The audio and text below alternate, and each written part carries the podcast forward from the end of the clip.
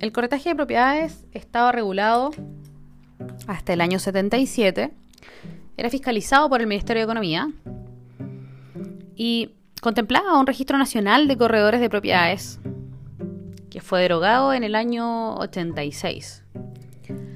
Al ser derogado el Registro Nacional de Corredores de Propiedades, también desaparecen con eso todas las normas que regulaban el corretaje de propiedades. Por lo tanto, hoy día cualquier persona puede ejercer este oficio y en el mercado se encuentra una amplia gama de eh, ofertas de valor hacia los clientes y de calidades de servicio de la gestión de corretaje de propiedades.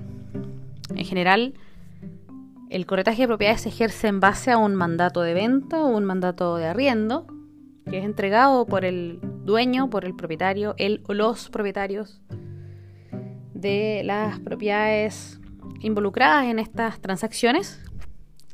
Y en ese contrato eh, existen las regulaciones para poder hacer la intermediación de las ventas o de los arriendos.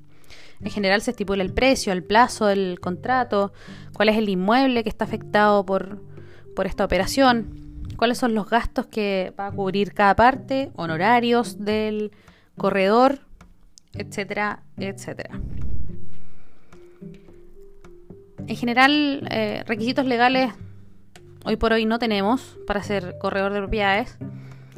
Sin embargo, a los corredores de propiedades les son aplicables todos los requisitos legales y reglamentarios que se aplican a quienes ejercen actividades profesionales o comerciales.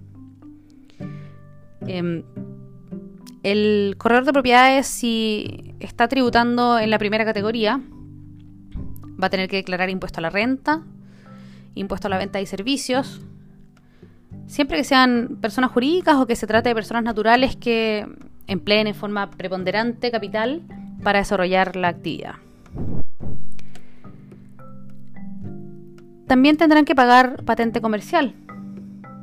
Y en ese sentido también va a depender de si son personas naturales o si son personas jurídicas, cuál es el monto de, de la patente que van a tener que pagar.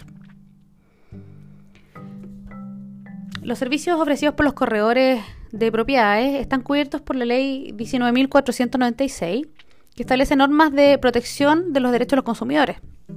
Por lo tanto, los consumidores tienen derecho a recibir toda la información relevante sobre las características del servicio y de la propiedad, y así, así como también deben cumplirse los términos acordados en el contrato y lo anunciado en la publicidad.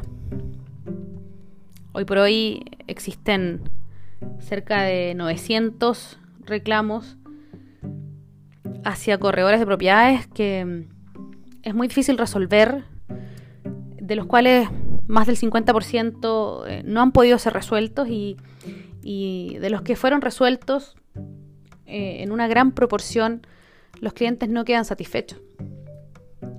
Con lo cual se hace importante volver a generar una regulación para este oficio, esperando que eso mejore la calidad de servicios de todos los corredores, de todos los colegas de esta industria.